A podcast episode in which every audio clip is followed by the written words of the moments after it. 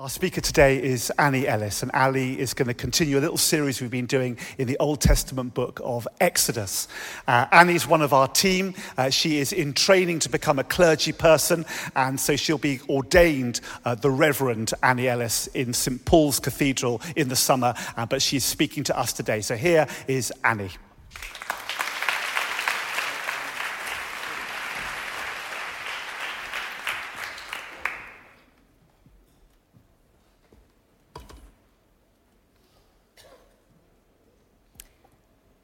On the 24th of June in 2016, I was getting ready to graduate from university. And I'd got dressed up in my gown and the special hood that you have to wear. And at the university I went to, there was a really fancy um, graduation ceremony where you had to process and march down this long aisle before you could graduate. And so I was lined up in a group of four of us. Um, there was lots of groups of four behind, getting ready to march down the aisle. And they called the first person's name, um, and they went forward. And they called the next person's name, and they went forward. And the next name, and they went forward. And then it was my turn. And the lady on the microphone called out, Sophie McIlwain. And I thought, that's not me. And I turned around, and Sophie McIlwain was two rows behind me. Me and her exchanged a look. I wasn't sure whether I should just graduate on her behalf then I exchanged a look with the lady who was calling out the names, and it became obvious to her that I was not going to go forward. And she beckoned me over and she said, Who are you? I eventually did get to graduate that day under my own name. But the thing is, names really matter. Names really matter. And today I want to talk to you about a name for God. And we're reading in Exodus 15. And perhaps you can imagine the scene there's a whole nation of people who've been displaced from their land. They've been living under one of the most brutal and oppressive regimes in history. They've been subject to hard labour and even the massacre of their children. It is horrific. And it can't have been what God planned for anyone on the planet. And God partners with Moses to set this nation, the Israelites, free. And God does miracle after miracle, and eventually, God sets them free by parting the Red Sea for them to walk through. And we're picking up the story three days later in Exodus 15, starting at verse 22. And it says this Then Moses led Israel from the Red Sea, and they went into the desert of Shur. For three days they traveled in the desert without finding water. When they came to Marah, they could not drink its water because it was bitter. And that's why the place is called Marah, which means bitter. So the people grumbled against Moses, saying, What are we to drink? Then Moses cried out to the Lord, and the Lord showed him a piece of wood. He threw it into the water, and the water became fit to drink. There, the Lord issued a ruling and instruction for them and put them to the test. He said, If you listen carefully to the Lord your God and do what is right in his eyes, if you pay attention to his commands and keep all his decrees, I will not bring on you any of the diseases I brought on the Egyptians, for I am the Lord who heals you. Then they came to Elim, where there were 12 springs and 70 palm trees, and they camped there near the water. And today I want to talk to you about a name for God. So, what is God's name? The Lord who heals you.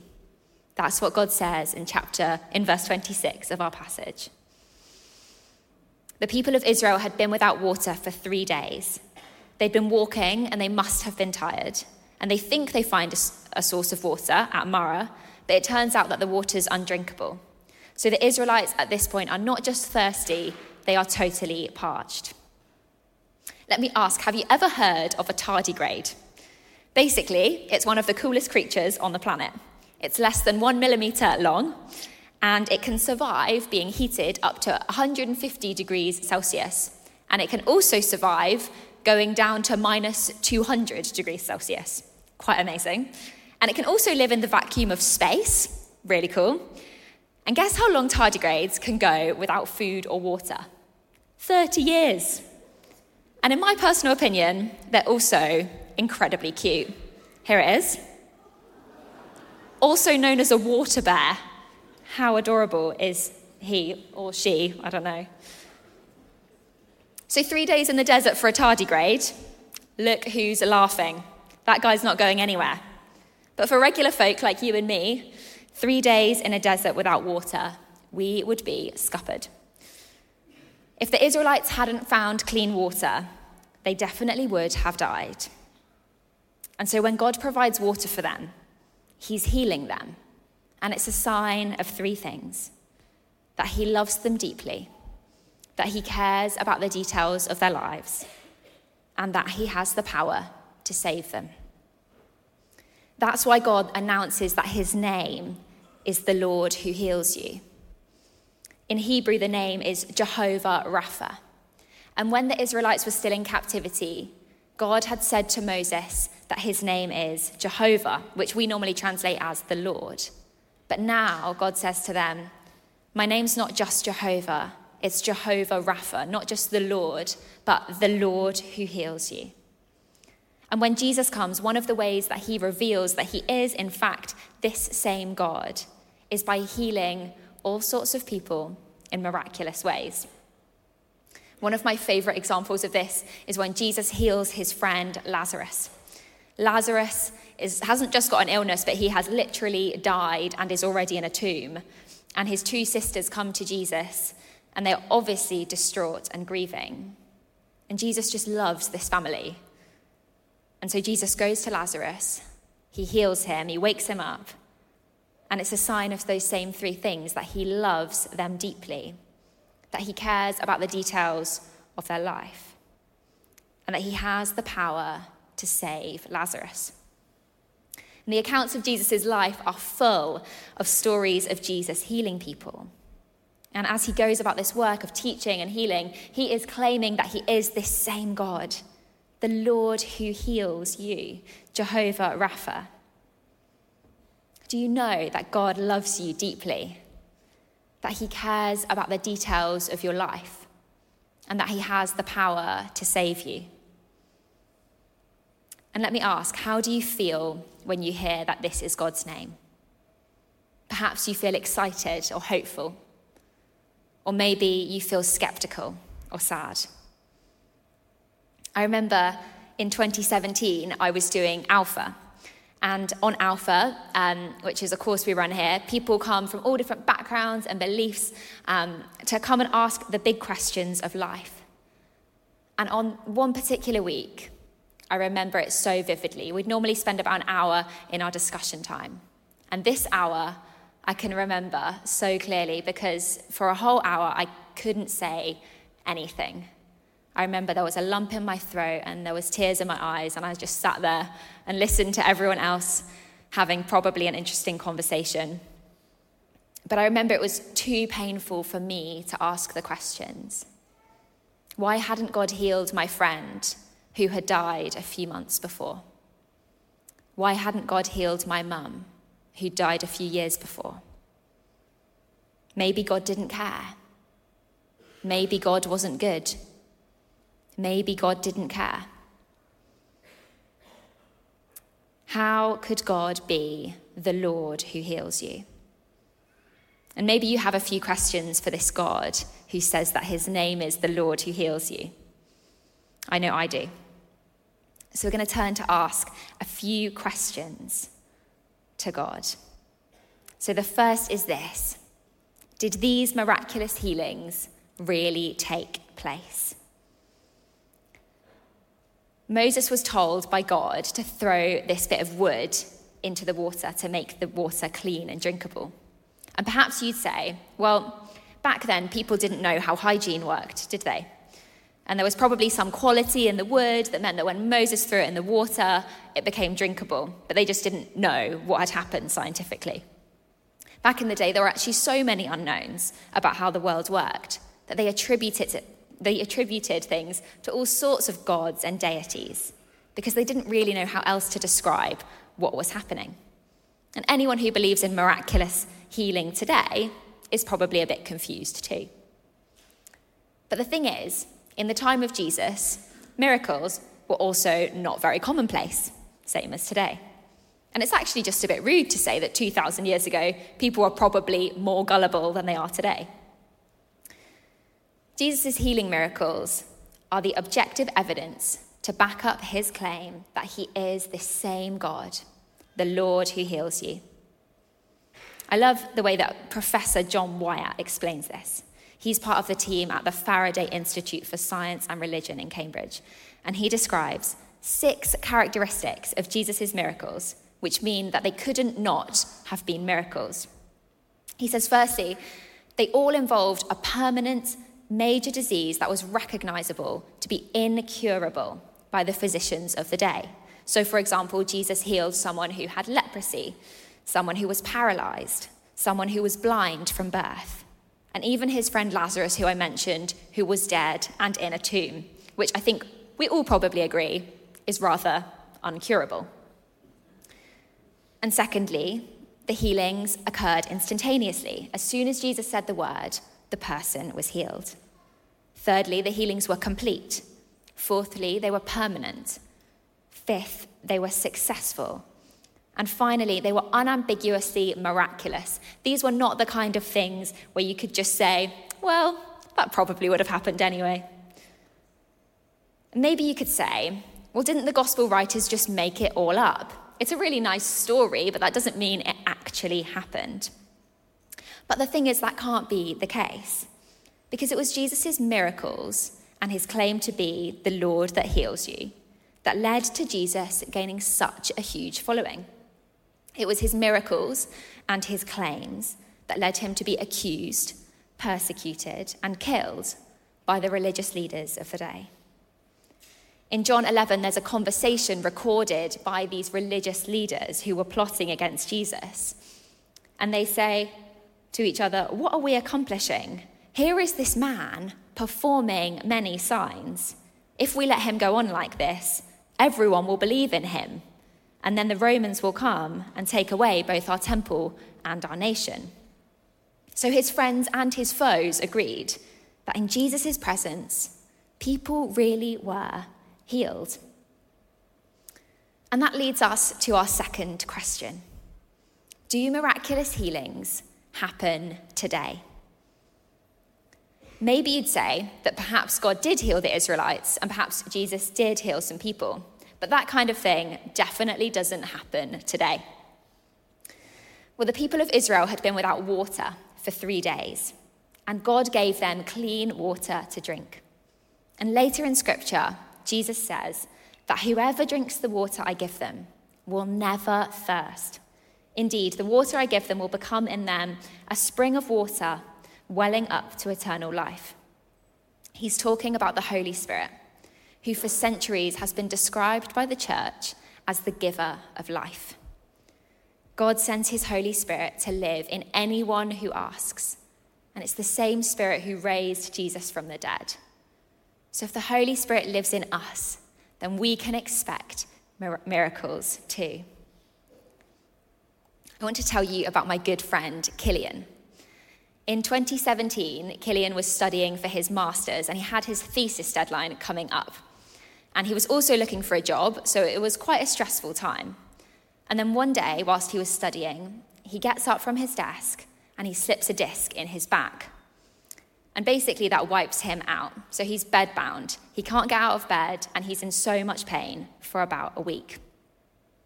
Until his girlfriend comes and picks him up from London and drives, her back, drives him back to her parents' house, where she lives um, with her brother Charlie as well. And the thing that you need to know in this story is that Lizzie and Charlie are Christians. And so when um, he gets back there to their house, Charlie says to Killian, Can I pray for you? And basically, Killian described to me how at that point he basically had no faith and he had also quite a lot of problems with Christianity. But basically, he was like, What have I got to lose? Sure thing. So Charlie prays for him, and that was that. The next day, Killian wakes up and he's, he gets out of bed and his back, he doesn't have his back pain anymore. His back seems to be healed. But Killian like writes it off in his mind and he says, Well, I just had a comfy night's sleep. I slept on a better bed than I normally sleep on, so maybe that was it. But the thing is, Killian's problems are not over. Although his back pain is gone, the next day he wakes up with a migraine. And at that point, he used to have really bad migraines that would last about a week. And he's still got his thesis deadline looming. And so the pressure is huge. But he's not going to be able to submit his thesis, to submit his thesis on, in time for the deadline if he can't even look at a screen, let alone get up and get out of bed. And he described to me when he was explaining all of this how that time, that day when he got into bed, he felt prompted for the first time in his life to just pray. And he said, I just prayed, Lord, let this migraine go. And he said that in an instant, something just flooded down my spine, just crept down my spine and out of me. And he said, The weird thing is, a few seconds later, I could see normally again and I could walk again. This was a miracle that he couldn't write off as just a good night's sleep. And he'd had so many migraines and he knew how they would play out. And this was not it. And in that moment, he suddenly remembered what had happened a few days before, when Charlie had prayed and his back had been healed too. Killian was surprised to find out that God loved him deeply, that God cared about the details of his life, and that God had the power to save him. So the next week, Killian went back to his flat in London to finish his master's and submit the thesis, which he did. And he said to his housemate, who actually happens to be now my husband, maybe we could do Alpha together. And within a year, he was baptized as a mark of this new relationship with God. And actually, he was baptized right here. And when I think about John Wyatt's six categories to describe how unambiguous a healing is in pointing to Jesus, Killian's back and his migraines were healed instantaneously, completely, permanently, successfully, and they're not the kind of thing that would have just happened like a coincidence. Jesus is healing people today. So that leads us on to our final question Can we all be healed? Perhaps you'd say, well, maybe it was possible that miraculous healings happened back then, and maybe that did happen for Killian. But isn't it unfair that some people get healed and others seem not to. Let me say this God is heartbroken at the state of the world. God is heartbroken when me or you or your friend or your colleague or your relative or people across the world suffer because of illness, death, grief. When thousands of people have lost their lives in Turkey and Syria, or when our mental health is rocky, God's heart breaks. I've always loved how the author C.S. Lewis puts this in his children's book, The Magician's Nephew. There's a boy called Diggory, and his mother is terminally ill. And Diggory says to the lion, who represents God, but please, won't you, can't you give me something that will cure mother? Up till then, he'd been looking at the lion's great feet and the huge claws on them. Now, in his despair, he looked up at its face. What he saw surprised him as much as anything else in his whole life. For the tawny face was bent down near his own, and great shining tears stood in the lion's eyes. They were such big, bright tears compared with Diggory's own that for a moment he felt as if the lion must really be sorrier about his mother than he was himself. My son, my son, said Aslan, I know grief is great. We mustn't underestimate God's compassion towards us after Lazarus has died, the two sisters meet with Jesus separately, and they both say the same sentence that I suspect many of us may have said Lord, If you had been here, my brother would not have died. And Jesus weeps with them. If you were to ask me why some people are healed and others are not, the only answer I can give you is I don't know. But what I do know is that every time someone is healed, whether it's by a supernatural, totally outrageous story, or whether it's by the hard work and dedication of NHS staff, or whether it's someone taking part in the Tackling Anxiety Together courses that we run here at HTB, making positive steps towards good mental health, or whether it's a rescue team pulling children from the rubble in Syria and Turkey. When any of those things happen, we can be reminded of the future healing that Christ has promised for us. The healing and resurrection that Jesus Christ has already won for us.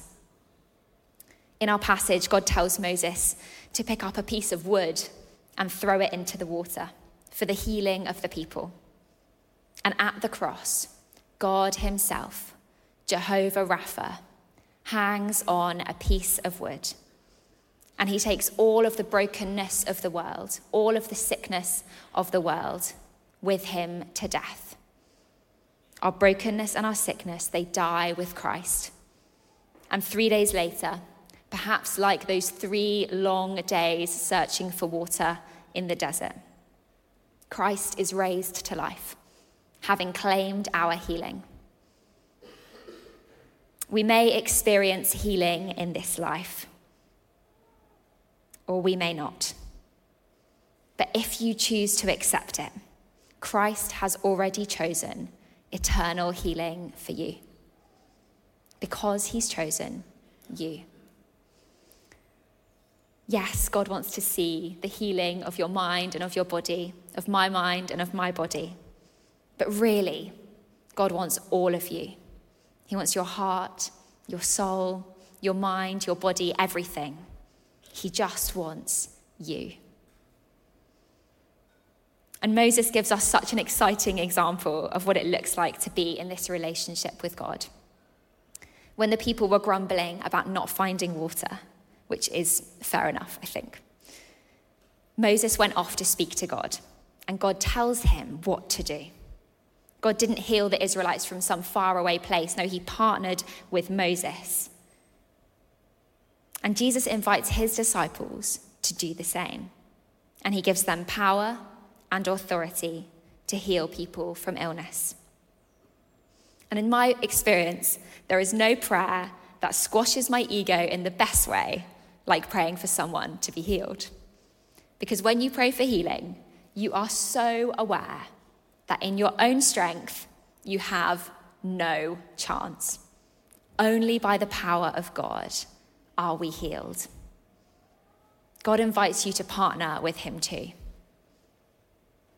So know this today Jesus is the Lord who heals you, yesterday, today, and forever. He healed people back then, and He heals people today. And He's chosen your eternal healing because He's chosen you. It's who He is, and He invites us to take part. In Jesus' name, Amen.